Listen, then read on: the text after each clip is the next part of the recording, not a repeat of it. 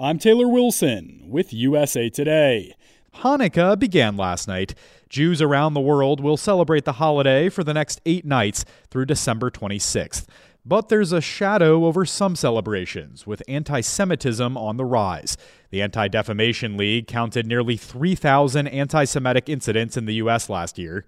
That's an all time high and up 34% from the previous year. And anti Jewish rhetoric from celebrities, including Kanye West and Kyrie Irving, have dominated the news cycle.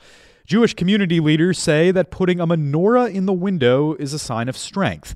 Menorahs hold candles and are used in Jewish worship, and they might make a difference in the fight against anti Semitism. In 1993, in Billings, Montana, citizens fought back after someone launched a brick through the window of a five year old's bedroom.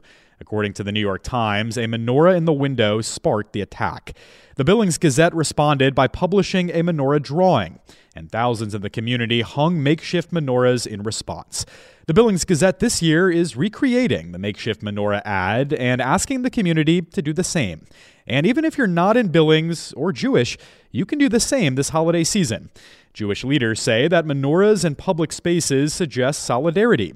Adam Neufeld, the Anti-Defamation League's vice president of innovation and strategy, said, quote, "What is great about the menorah and the time of year we're in is that you don't need to go down and lobby for a bill this month.